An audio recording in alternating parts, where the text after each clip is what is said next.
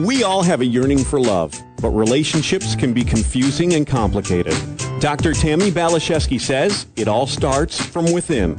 It starts with a journey to center. Here's your host for Journey to Center on Empower Radio, Dr. Tammy Balashevsky.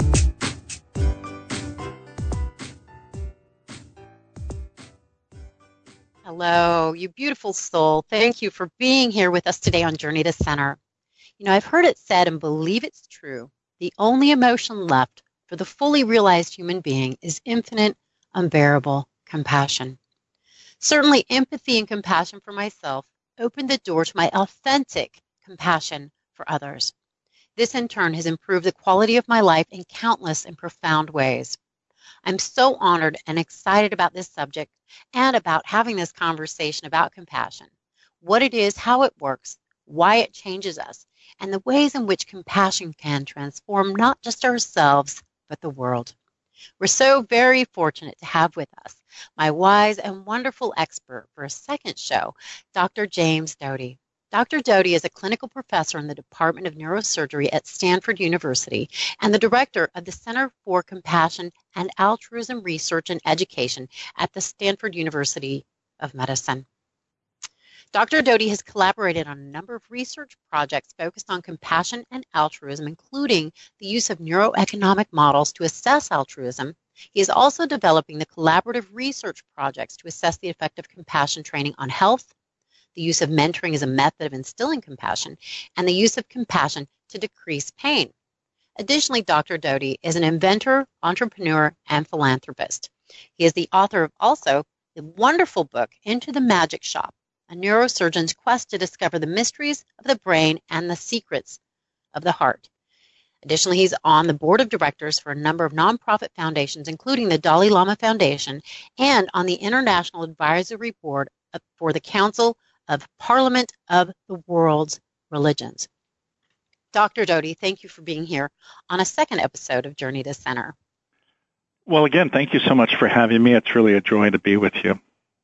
Well, we got into some really amazing, powerful content on our last show, but I feel like this is where you're really going to go into the heart of the matter, where things really get to um, the soul, which is really what I believe is why we're here to grow our souls, not necessarily to get or acquire or accumulate, but to open our hearts and minds to live in a place of um, greater connection to our soul self and to others.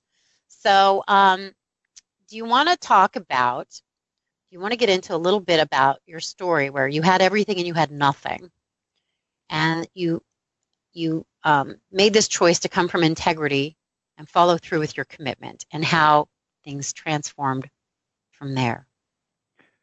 Well, as we talked about during the first episode, I was in this position where I had, over a six week period of time, lost close to $80 million and was effectively bankrupt and uh, had to um, sell my penthouse, and, uh, uh, my Ferrari, and uh, my villa in Florence, and I was left completely reeling because I had thought, especially coming from my background of poverty as a child, that by accomplishing things, being quote unquote successful, being rich, uh, that that would make me happy.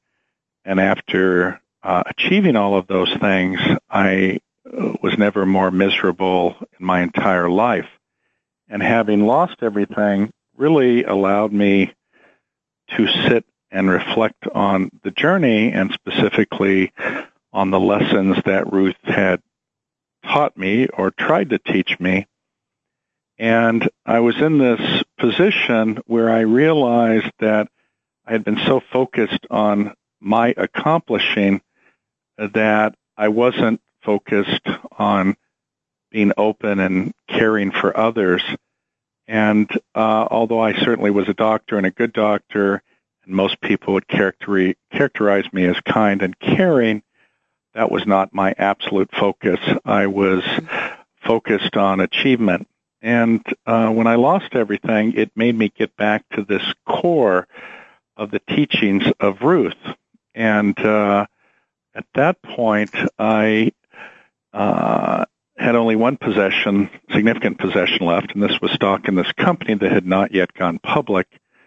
And I chose to live up to commitments that I had made to charity when I was very wealthy, and I gave all of the stock away, even though I was personally bankrupt. And that company went public for $1.3 billion ultimately, resulting in me giving tens and tens of millions of dollars to charity. And the fundamental nature of that giving really changed everything. And in fact, again, changed the trajectory of my life.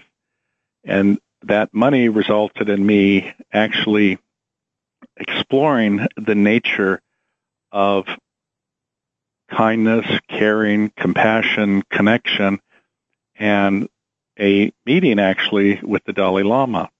Mm. I had begun a uh, exploring actually the neuroscience of compassion, which really wasn't high on hardly anyone's radar screen at the time, about 10 years ago. And I realized that when one practices compassion, practices compassion with intention, it has a huge, huge positive effect on our physiology. It mm-hmm. stimulates uh, our parasympathetic nervous system, which results in us being more self-reflective, more discerning, more thoughtful, more creative, more productive, and also allows us to relax and simply attend and be present. And over a course of uh, multiple research studies and gathering together neuroscientists and psychologists from Stanford, we were able to demonstrate this reality. And in fact, ultimately, uh, with the Dalai Lama, believe it or not, as our founding benefactor, uh, there uh, was created within the School of Medicine at Stanford the Center for Compassion and Altruism Research and Education, or CCARE, uh, which for the last decade has been exploring uh, this area, both in regard to research and uh, promoting uh, the reality of these research investigations. And it's been extraordinary. Additionally, uh, with this self-reflection allowed me to open my heart and it changed my relationships with my wife. It changed my relationships with colleagues, with patients, with people, and uh, it also changed again uh, how I interacted with the world because my intention then uh, has been to connect in as compassionate a way as I can. And again, when you use that as your baseline functioning, when you look at the other as someone who uh, is suffering also, and also with this idea of our shared common humanity, then your interaction with others is how you wish to be interacted with.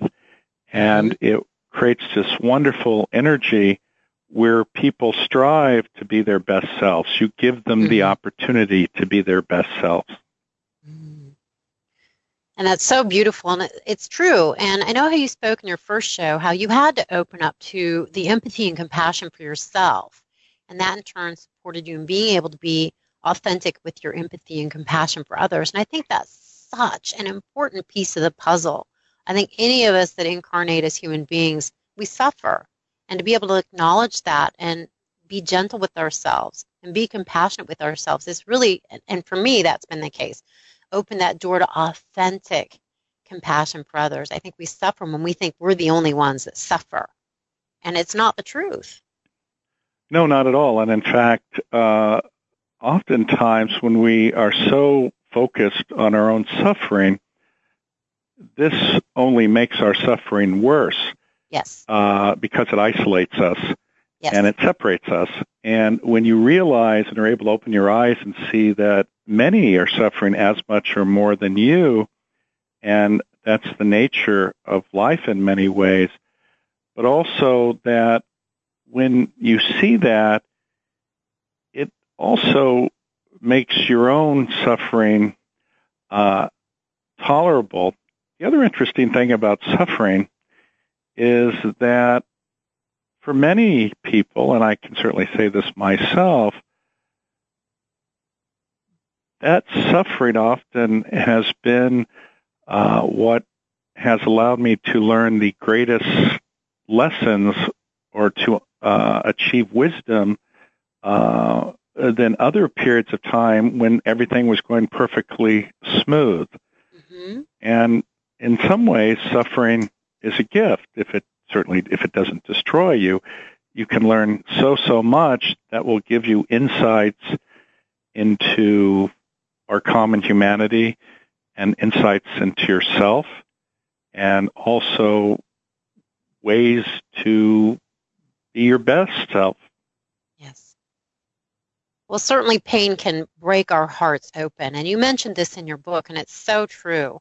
It hurts to live life with an open heart, but not as much as a closed heart. And that hurt can break us open so that we can, I think, connect more authentically with our soul self. And it is in that connection um, with our authentic self and others that brings us that fulfillment that no amount of money can bring.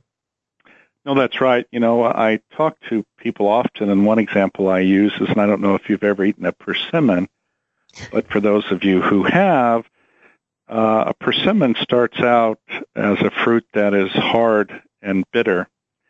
Yet, if you are patient and you sit with it, it becomes soft and sweet.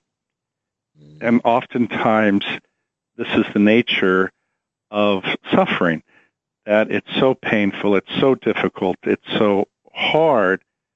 But then as time passes and you reflect on, you realize that it was an incredible opportunity, that you learned so much, and in fact, it was joyous because of what you have learned and how far you've come. Mm-hmm. Yeah, the journey of the hero. Yes. The journey of the hero. So you say something really beautiful in your book, and I think it really boils down to this. If we want to be happy, we make others happy. If we want love, we give love. If we want joy, we need to make others joyful. If we want forgiveness, we have to forgive. If we want peace, we have to create peace in the world around us. If we want our wounds to be healed, we have to heal others. We have to give what we want to receive. No, I think that's exactly right. And fundamentally, it's the golden rule, which has been with us since essentially recorded history. And, you know, when you think about our evolution as a species, people ask, well, geez, why do we care? And it's interesting that, unlike other species, our offspring require us to care for them for well over a decade after birth, right. unlike others who run into the forest or swim away. Mm-hmm. And the reason is is because our offspring mirror our behavior. And that takes time and time. And the thing is, the cost of, in terms of energy, time, resources to care for a child is extraordinary. And the reward is that when you care when you recognize the suffering of your child specifically, but ultimately others, and you respond to that suffering, it has a huge, huge positive effect on your physiology. And in fact, you are rewarded with the release of oxytocin and other uh, uh, hormones and neurotransmitters that actually stimulate uh, your reward or pleasure centers in your body. And then uh, this was just as true as we evolved into hunter-gatherer tribes, because if a person in this small group of 10 to 50, which was our uh, the size of uh, hunter-gatherer tribes and ha- our primary survival strategy until six to 8,000 years ago, we had to identify if people were suffering or hurting because they put the group at risk. And so we developed these abilities to interpret microfacial expressions, body language, body habitus, even uh, smells. And I'm sure you appreciate that individuals you care about, they can walk into a room without saying a word, and you can intuit their emotional state. And this is what uh, we have within us as a species.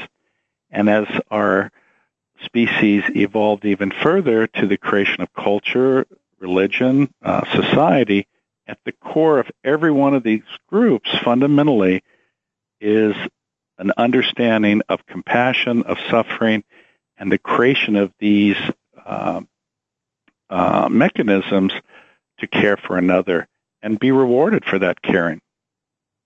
Mm. And it is. It really is what makes life worth living. Is really connecting and having that profound understanding that we're not alone, but we're in fact all one. No, that's exactly right. This is where people sometimes get lost. And you can understand when they are in difficult situations how they can sometimes self focus. And that's certainly uh, understandable. But that being said, when you recognize that those around you are not the other, but they're your sister mm-hmm. or brother, that uh, your home is not what surrounds you immediately, but your home is the world. And you understand this incredible connection, this incredible interdependence, this reality that uh, we are all are in fact one, that's when your world really changes. And that's uh, not a journey that is an inward journey, although that journey is important, Ultimately, though, meaning is manifested by an outward journey of connection. Uh, I think it's so true. And yeah, absolutely introspection is a part of the path. And and and like your story, I had everything and I had nothing. And losing it all is what encouraged me to become more introspective and eventually broke my heart open and to say yes to living more from that place of of connection. Somebody said something recently to me that I just love so much. Imagine every person that you meet as being an aspect of yourself longing for love. And it's easy to love the people that are nice and kind, but the people that are really hurting are the ones that exemplify maybe qualities that are maybe quote unquote unattractive. And I have found as I live more from an open heart, when people treat me poorly, that even provokes a deeper sense of compassion and love. And I don't know if it changes them, but it certainly is a liberating, fulfilling way for me to live. But I think you're right, though, that oftentimes we assume that people's behaviors which appear negative or, if you will, against us, mm-hmm. uh, have something to do with us. And oftentimes those individuals are suffering deeply yes. or they have other issues that we don't appreciate or understand. And this is one of, I think, also uh, one of the things that an individual must learn is not to judge. It's mm-hmm. easy to judge others' actions, uh, and in some ways it's ego fulfilling because you're comparing yourself to another where you imply that their actions or uh, words uh, are inferior or negative compared to your own. But when you can sit and not judge and just sit and observe without that sense of judgment, then that allows you to be much more kind. And in some ways, it's what we're talking about being self compassionate. When you can just sit with yourself and not judge your past actions, when you can sit with yourself and appreciate that you deserve love and that oftentimes the events that have occurred uh, really had nothing to do with you, then it much uh, it puts you in this position of being much kinder to the other. Um, and when people sense that you're not judging them, but you're simply being with them, then it doesn't result in their own fear responses being stimulated and creates a much, much uh, better environment for true connection and communication. That's so true. I've watched the transformation of a lot of people in my community when I show up in that way. And, and I've been told when I show up, everything changes. And I'm like, really? Because I don't know. I'm not there when I'm not there. but I remember years ago reading about Mother Teresa and the Dalai Lama just walking into rooms without saying anything and things shift. And I thought, I want to be like that when I grow up. That's what I want to do. well, you know, so, it's funny you say that because people ask me, geez, what's it like to be with somebody like the Dalai Lama or Amma or others, uh-huh. um, spiritual leaders? And I've had the privilege of being with many of them for extended periods of time. And I say, what happens is that you feel immediately that you're surrounded by somebody who accepts you for who you are and doesn't judge you whatsoever. And you're surrounded by love. And this is part of the problem is that, especially in the modern world, where we're not uh, surrounded by relatives or people we've grown up with, and few are in, in modern Western society, we're always a little bit tense uh, because we think people are judging us. And many times, especially in competitive environments, you don't know what people are thinking. You don't know what they really want. But when you're in the presence of the Dalai Lama, or Amma, if you will, uh, they don't want anything. And they just openly give you unconditional love. And this uh, if you will, shield that you carry around to protect you, which uh, uh, actually puts up a shield against being vulnerable. While that may protect you in some ways, what it does also is, is it separates you. And until you can show your own vulnerability and that you're in fact a human being, it doesn't allow the other to show their vulnerability and again, it creates this artificial separation. And I find that when I give lectures or talks, as soon as my voice cracks or I uh, show uh, that I'm emotional, it suddenly is permission for everyone else to show their own vulnerability. And it's a beautiful thing because when that happens, you can truly connect. You can hug another. You can kiss another. You can embrace another because you know you're all human, you're frail, you're fragile, and you're just trying to live in this sometimes very difficult world. You you um, supported me in just um, realizing something rather than provoking a stress response. You encourage a relaxation response. That's what the Dalai Lama and Amma do. Mother Teresa did. It provokes that relaxate. You're safe. You're loved. You're accepted. You're seen. And we just have a couple of minutes here left, Dr. Doty, and I want you to be able to do a shout out. Where can people find out more about you? Where can they find um, your website and your compassion um, research? How can they contact you, get your book, and know more? Well, that's kind of you. Uh, the work that I do at Stanford can be found at ccare, C-C-A-R-E dot Stanford dot edu. And uh, on that website, we have uh, a, a, compilation of all the research that we do.